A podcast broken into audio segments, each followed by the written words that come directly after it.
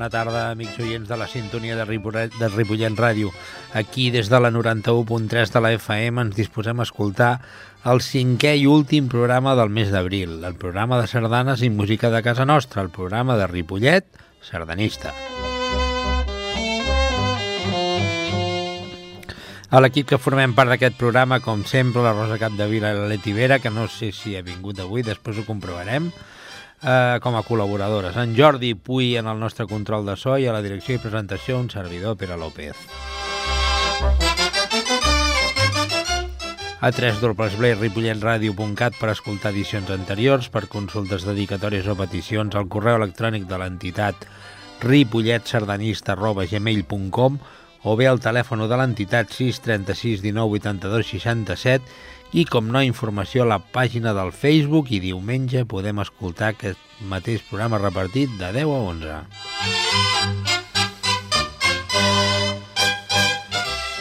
Avui escoltarem una obra d'en Juli Garreta, de Vicenç Bou, d'Enric Morera, de Florenci Mauner, de Josep Ferràs, d'en Lluís Pujals, de Francesc Cassú eh, i de Lluís Alcalà. A més, parlarem de la suspensió de la ballada de Sant Jordi, que el temps ens va fer una mala passada, actualitat de, de l'entitat, on podem anar a ballar sardanes i recordar que abans d'ahir, dimecres, va ser Santa Montserrat i els hi dedicarem una sardana.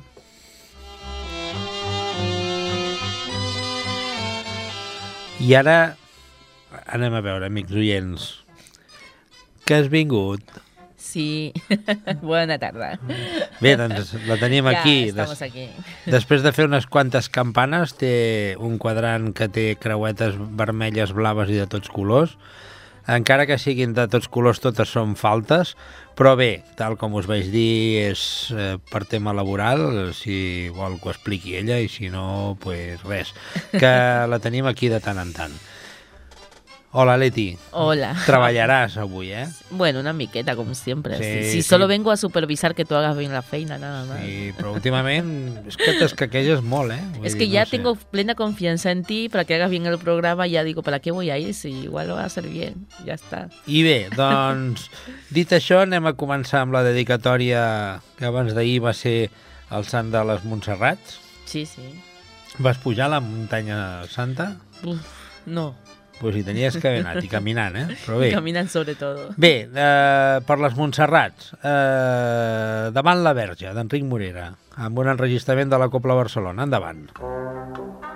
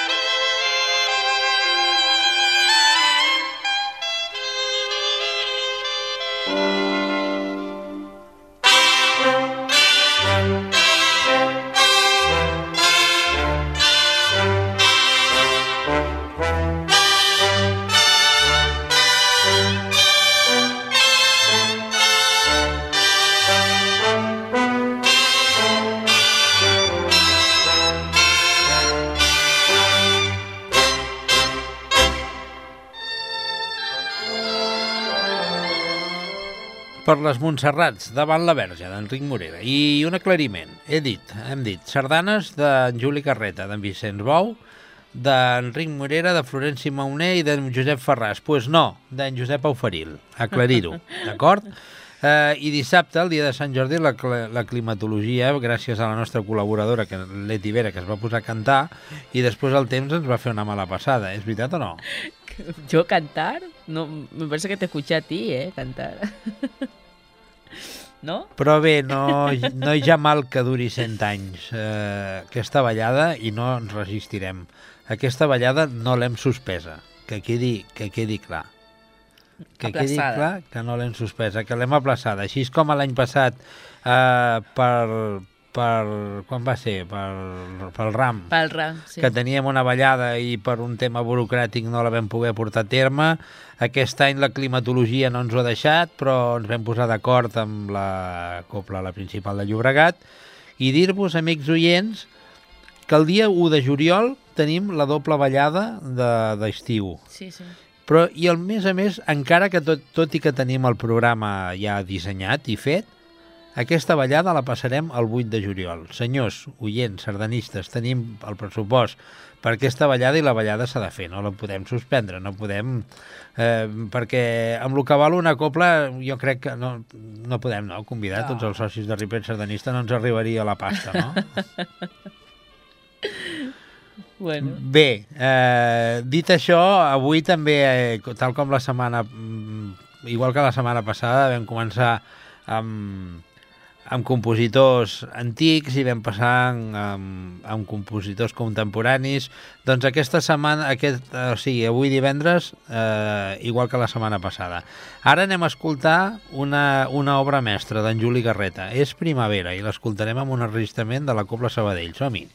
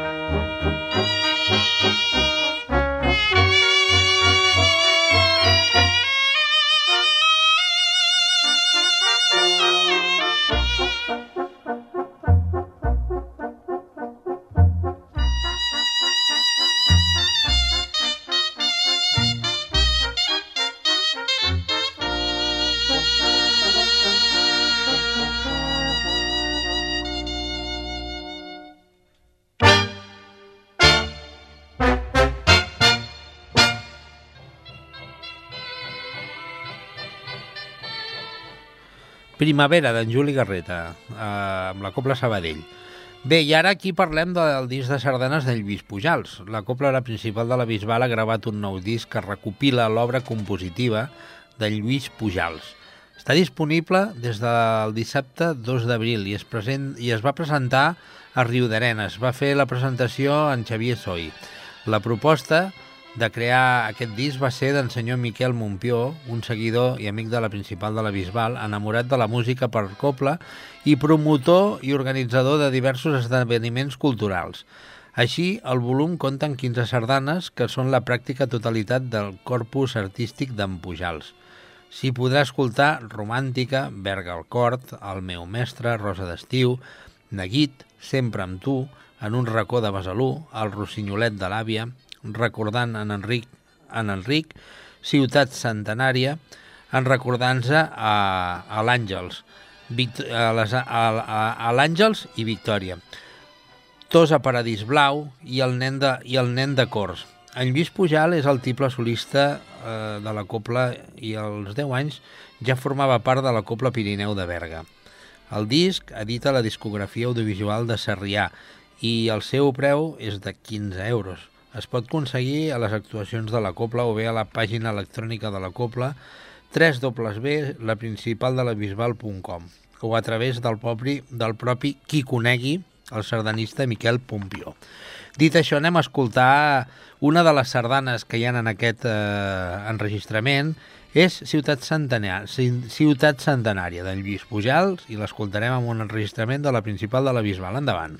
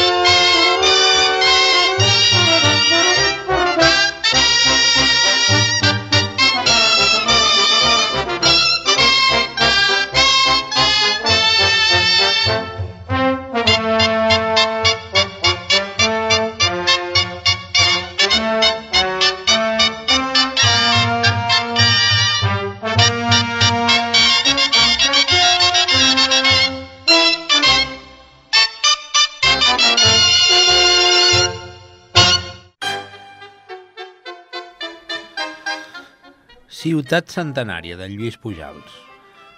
A veure on te podem anar a ballar sardanes. I comencem per demà dissabte, a les 12 del migdia, Barcelona, Ciutat Vella, plaça de Carles Pissunyer, a l'Avinguda Portal de l'Àngel, amb la Copla Marinada.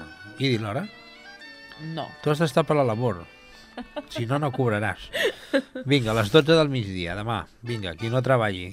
Tu, Leti, a les 12 pots anar demà? No. Al- no? Vaja, home. A les 12 del migdia, a Sarràs, a Sarrià Sant, Sant Gervasi, plaça dels Blaus. Eh, aquí posa mm, Copla Terres de Marca, eh, a les 12 del migdia. Passem a, a Vilassar, a les 12 del migdia també, a Vilassar de Dalt, amb la Copla Premià a Can Rafart.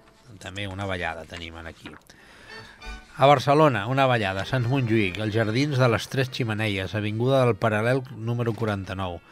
18è eh, Fira Gran, ballada, concurs de colles veteranes, finalització de la ballada. Hi haurà la, la, el concurs de colles veteranes. I després, a continuació, hi haurà un lliurament de recordatoris, de trofeus i a les, a les Reials Drassanes en el març de la cluenda de Fira Gran 2016. Recordeu que fa, la, no sé si va ser la setmana o passada o l'altra, vam donar la, la informació de Fira Gran i vam dir que, que, bueno, que eren alternatives que moltes entitats eh, teníem... Penso que hem de tenir aquesta assignatura pendent. És a les, a les 5 de la tarda i amb la Copla a la ciutat de Cornellà. Tu què en penses de, de la promoció amb, amb la gent de la tercera edat? Hombre, que se tendría que hacer. Ya ves tú, Bien. es algo que, bueno, nosotros tendríamos muchas. Sí, sí. Bé, a la vigília de la plec de Santa, de Santa Perpètua de la Moguda, a la plaça de l'Església, a les 10 tenim un ball i, i també tenim una ballada a dos quarts de 8 del vespre amb la copla a la principal de la Bisbal. Déu-n'hi-do com se les gasta eh, la Mercè Alzina. Déu-n'hi-do. Passem amb un concert de Lloret de Mar a dos quarts de 10 del vespre al teatre posa el teatre. No, si algú hi vol anar-hi, que, consult, que faci la consulta trucant a Lloret de Mar amb la Copla La Jovenívola de Sabadell. Tenim diumenge a, a dos quarts d'onze del matí a Terrassa, al Centre Cultural El Social, carrer de la Font Vella número 40, una ballada amb la Copla La Principal de Terrassa. I tenim a la plec de Lloret de Mar, als paratges de Santa Cristina. És molt bonic allò, a dos quarts d'onze i a les 4 de la tarda, amb la flama de Farners, la principal de Llobregat i la ciutat de Girona. I ens anem amb els amics de Santa Perpètua, a la plec. Eh, el Bosc de la Torre, 80, 80è plec de Santa Perpètua, 80, no els agafarem, eh? 80 anys fent a plec, eh, Santa Sí, Perpètua, sí, sí. Déu-n'hi-do. En cas de mal temps, al centre cívic al vapor, al carrer d'Enric Gran- Granados, mm, sense número, toquem fusta, eh? A les 11 i a dos quarts de 5 de la tarda. No plourà, no. Això ens va fer la mala passada a nosaltres, però... Coples, la Marinada, la Sant Jordi Ciutat de Barcelona i la Jovenívola de Sabadell. Un altre plec, a Oliana, a la plaça de, de la Regareta. 17è plec de les Sardanes. A les 4 de la tarda, Valls 8 centistes i tot seguit l'inici de la plec del, amb el 17, amb, amb 17è concurs de colles improvisades. Sortejos, obsequis, taules, cadires per tothom, servei de bar, bé el que sigui, amb la Bellpuig, Copla i la ciutat de Girona. I passem a Cerdanyola del Vallès, perquè a Cerdanyola recordo que, que aquest cap de setmana és, és el Roger de Maig. Sí, és el Roser, el Roser de Maig. A les 5 de la tarda, a la plaça de l'Ajuntament, amb, amb, amb la Copla Sabadell. I dit això, anem a escoltar una sardana que es podrà ballar a la plec de Santa Perpètua. A la Bisbal, a plec d'Argent, d'en Francesc Cassú, amb la Copla la principal de la Bisbal. Endavant. Música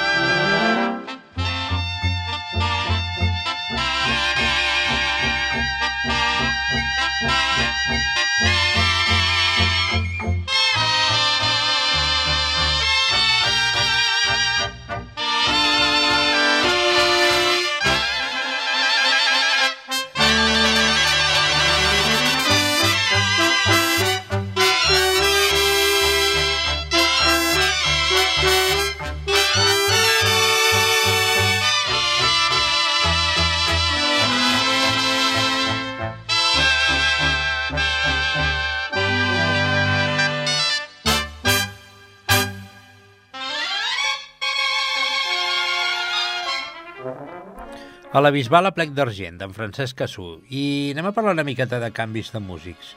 El passat octubre, l'instrumentista de tiple i de, cobla de, de la Copla Sant Jordi, Marc Timon, va demanar una excedència per anar a provar sorts als Estats Units. El seu substitut, eh, a partir de llavors, fou ha estat l'Ivan Alcazo, Castellarnau, que prové de la Copa Flama de Farners, en el qual encara no l'ha no ha abandonat del tot, eh, ja que li és possible alternar les actuacions amb dues formacions, però no t'ho perdis. L'Ivan Alcazo, Leti, mira el que t'explicaré, toca amb una banda sinfònica de Noruega. Uf, ay, sí, sí me lo habías comentado. Sí, sí, sí, sí. sí, sí, sí. És una informació contrastada amb, de, de l'amic Enric Ortí, que va ser el que m'ho va explicar.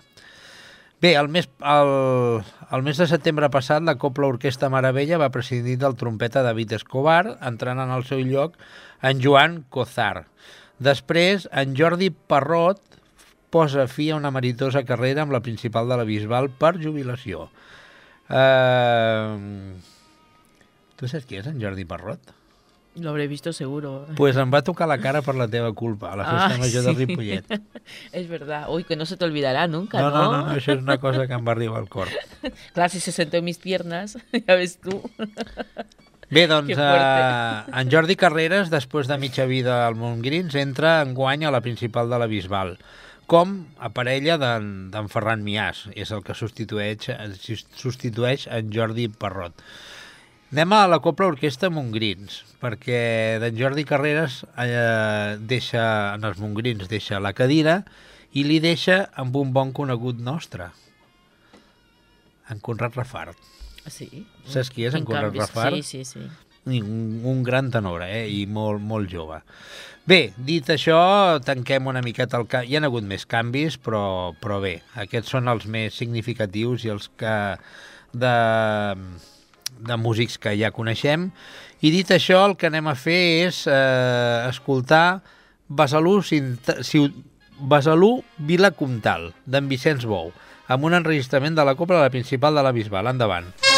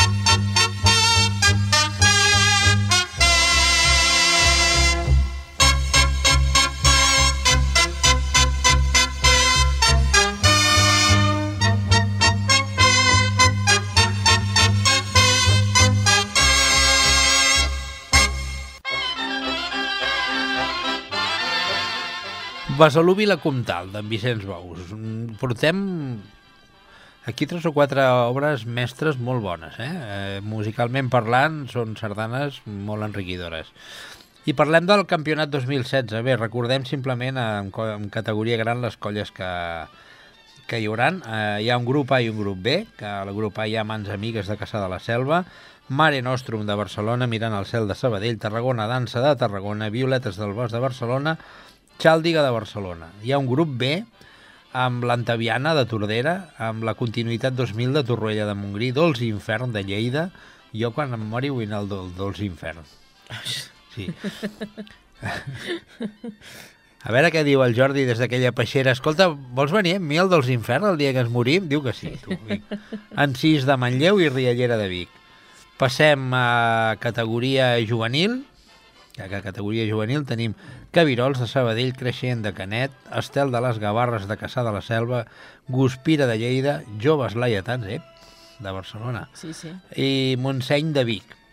En categoria infantil tenim l'Escarlata de Lleida, Il·lusions de Caçà de la Selva, Nins de Banyoles, Petits dansaires del Penedès, del Vendrell, Petits Tarragona Dansa i Xiroia de Barcelona. I ara passem a la categoria d'hort. Bueno, sí. no. sí que està ahí de oro, sí, categoria seguro. de platino. categoria veterana, dos grups, l'A i el B. El grup A, Aires Gironins, juvent de Girona.